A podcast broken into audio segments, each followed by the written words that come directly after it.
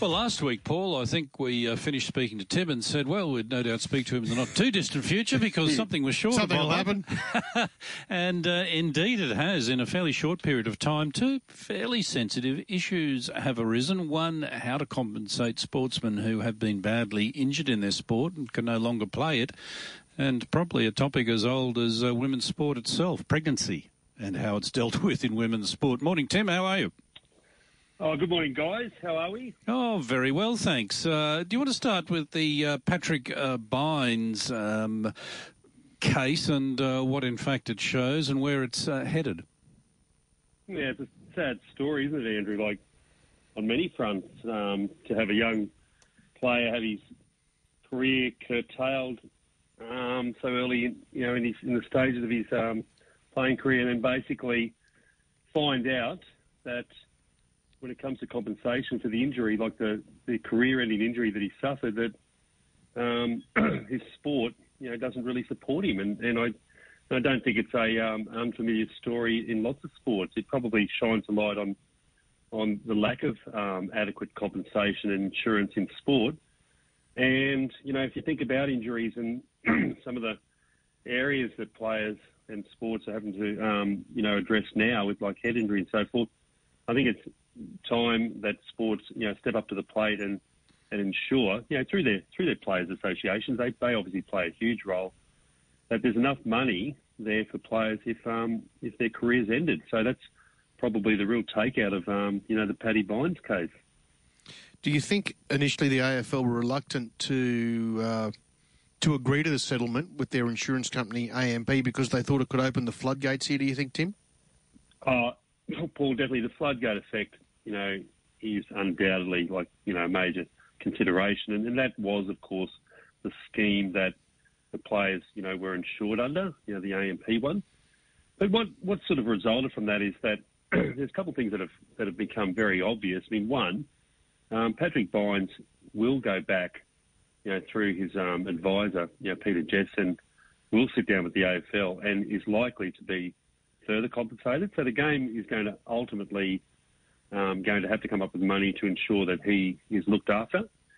so he's got his insurance payout, which has been you know, considerable, about a half million dollars. But when you when you start to look at the costs that um, you know, he's going to rack up, it's seeing neurologists, you know, et cetera, et cetera. Um, you know, that money's going to run out pretty quickly. So that's, that's the first thing that he's going to, there's going to be more money um, that's coming from the game. Um, and then you look at the role of the, the Players Association. I think um, I think it was either Jonathan Brown or Nick Riewoldt just said, you know, if, if you if you got your Players Association there, and they've agreed to a scheme that ultimately could be as low as hundred thousand dollars for a you know a, a total permanent disability, um, career-ending injury. You know, what are they there for? And, and I think that's a really really good point. Um, you know, Players Associations need to fight a little bit harder to ensure that the money's there uh, and, and, they're talking about they're talking about like you know, through the hardship scheme in the AFL, increasing it from like I think it's around four million dollars to around twenty five million dollars. So it just goes to show how inadequately um, inadequately um, compensated players are when it comes to you know a career-ending injury. Tim, you sort of uh, have your eyes across a lot of the sports. Are there any sports that you can think of off the t- top of your head, either in Australia or overseas, that, that, get it right in terms of the insurance schemes and compensation schemes they have in place? Look, I do know, Andrew, that um, that uh, um, Intrust, for example, which is, was a great supporter of rugby league in, in um, until they were taken over by Host. I mean, they had a a specific insurance scheme, you know, to cater for rugby league players. That's the type of thing that sports, you know, need to do, and they're, and they're talking about that within the AFL. They're talking about the fact that um, they're going to, you know, they're going to develop um, a better scheme so that players don't have to, for example, go out and try and you know seek their own scheme. That, that's the mm. first thing. But of course, the biggest thing is we don't want to see, you know, these types of um, situations going through the courts because that's of course is what's happened in the past. you know, we've had um, players, you know, go through the courts and you know sue for negligence, um, you know, based on you know injury in sport. We all know there's going to be injury in sport. I mean, that's that's the thing. Like players play sport. Um, you know, they we, we watch sport and we enjoy, you know, hard contact and so forth. That's the nature of sport, or a lot of sports anyway.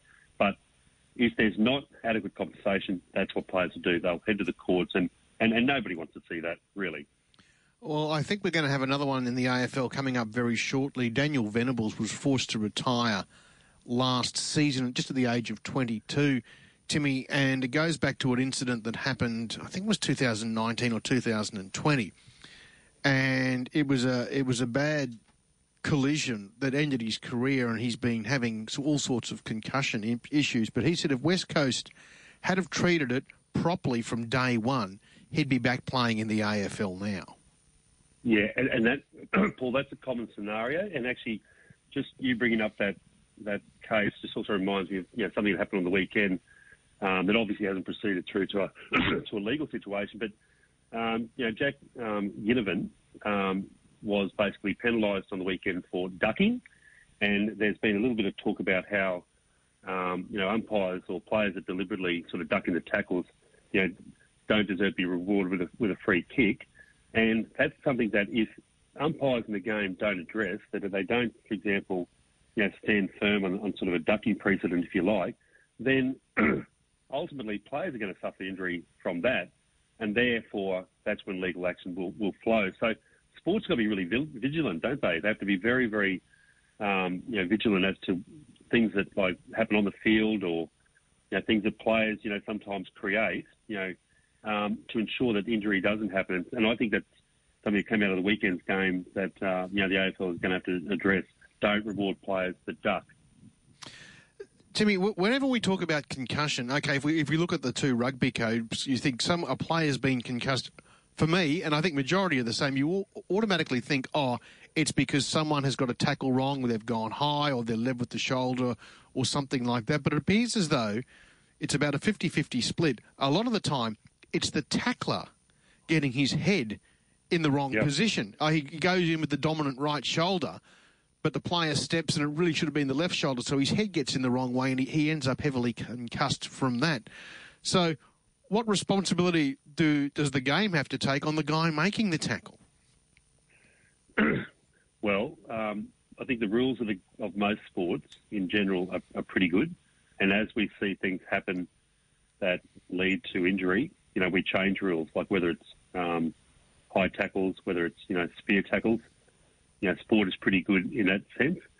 when a player, you know, gets it wrong, and whether it's technique or, you know, over, over enthusiasm, whatever it might be, that's ultimately a risk that you know the player, you know, wears. Like when you when we play contact sports, players know that there's that inherent risk that comes with playing sport that they might get hurt, and if they get technique wrong and so forth, you know, they don't really have any sort of like you know fallback position. But it's a really different scenario, isn't it? Like, you know, a sport does not have rules that, you know, protect players. And I, I think our sports are, you know, heading in the right directions. Like we've addressed a lot of dangerous activity on the sporting field through changing of rules. But as we see things that pop up, and you know, the one I was just referring to before, like ducking and like what you're what you're saying, Paul, you know, we have to be sort of vigilant and keep you know addressing those things and eliminate eliminate them out of the game. Or otherwise, we're going to we're going to see legal action and yeah, like I said before, we don't want to see that. Well, speak for yourself there, but uh, putting, putting uh, I'm always looking for new areas. Uh, putting that aside, uh, I'm being very different. I'm being very different. You are, yes. you got your fingers crossed behind your oh, back. I can too. tell. Uh, the you know, uh, you, know, what I really think. Of course I do. Yes. I it's like I was saying to Paul last week when you say with the greatest respect to someone, you're about to say you're an idiot. The, of course, of course. Tim, the other issue is uh, Romelda Aiken, of course, been a mainstay of the of the Firebirds here in netball for the best part of 15 years. Wonderful player. Um, had this season off. Uh, she was uh, pregnant and uh, it now appears to be the case that uh, next year's roster is being put together by the Firebirds, and uh, Romelda won't be part of it. Uh, Romelda seems to be suggesting it might have something to do with the pregnancy. The Firebirds, I think, heading down the path of it's a difficult selection decision. We've got uh, Donnell Wallam and uh, Gretel Bueta and Mia Stower, so she just couldn't fit in. What are the issues with, with pregnancy in women's sport and netball? Now, Andrew, um, we better have a bit of a disclaimer here with us. With us all being blokes, you know, mm. we've got a very, very sensitive when we talk about pregnancy. Yeah, absolutely. One, one, of us will put our foot in it, won't we? Oh, well, that's um, that's it for no, me on the topic. So you have got the rest of the time. I, I, find it, I find it amazing that, that, at least what's been reported that the club, you know, considers her too risky. I mean, like, I mean, she's obviously not playing because she announced that she was pregnant, you know, um, pre-season. And then for the club to come out and say, well, we're not going to sign her because we consider her, you know, too risky. Well, I, I just think, I think they're in a little bit of um, a bit of trouble now. They go on to then say that, you know, we've got other players that have, you know, stepped up and performed well and we're going to be re-signing them. Well, I mean, really, that's all the club needed to do. I mean, if they feel that um, Romelda's time has passed, you know, they've got every right to not offer her a contract.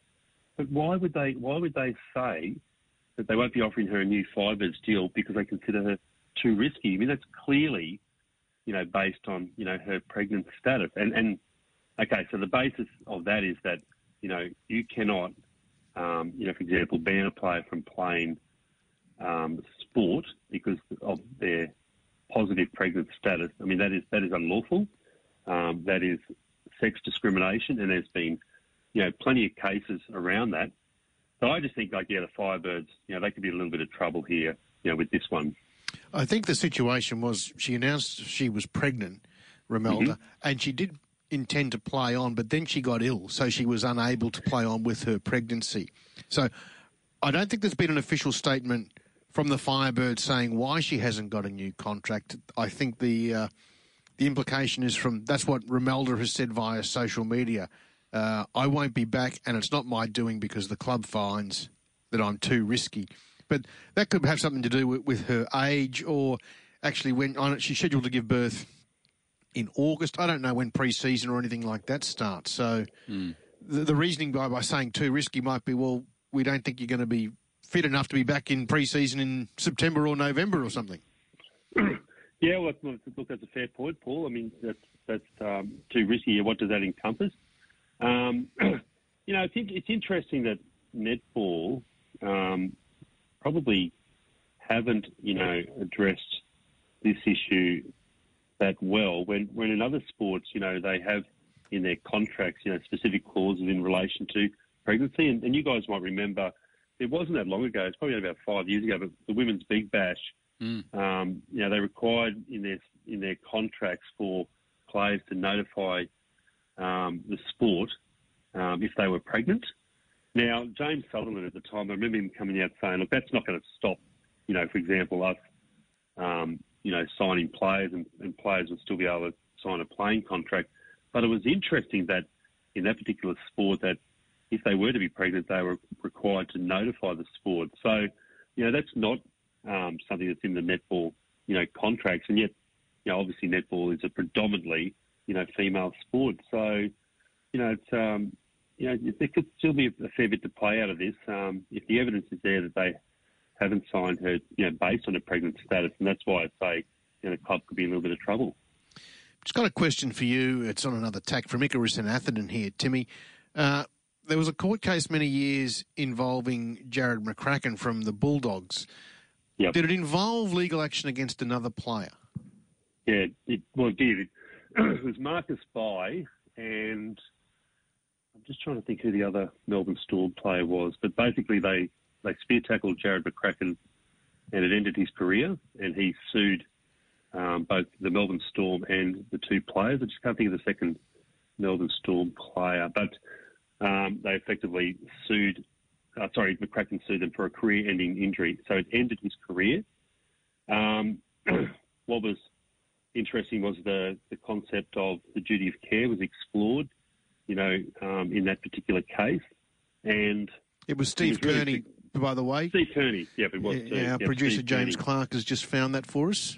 Oh, good. Okay, yeah. So, um, so in that in that particular case, you know, McCracken was successful, and and the court held that you know the duty of care that um, players have to each other on the field, but also that a sport has towards their players with their rules you know, was a really significant part of that particular case, and it really did lead to um, ultimately how sport, you know, addressed things like you know a spear tackle, and that's what I was saying before. Like you know, as these things sort of happen, whether it's a spear tackle or a ducking or a whatever it might be, you know, sport has to be flexible and change rules to ensure that you know players are safe and, and that duty of care is upheld.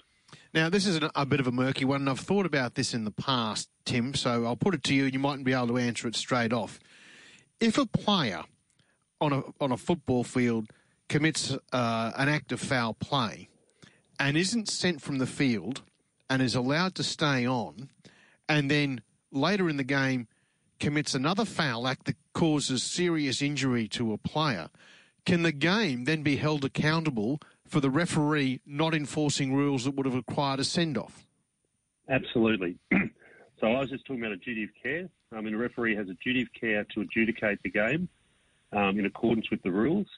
And if he was to um, adjudicate the rule, referee the game um, in a way that was deemed to be negligent and not protect the players on the field, then not only could he be sued, but potentially his employer, which would be the game, um, could also be held to be vicariously liable. That is a really good scenario, and that is absolutely a possibility. So, Andrew, if you're referee, mm. don't be too lenient. Get the card out, the red card or the send off. it could come back and well, bite you.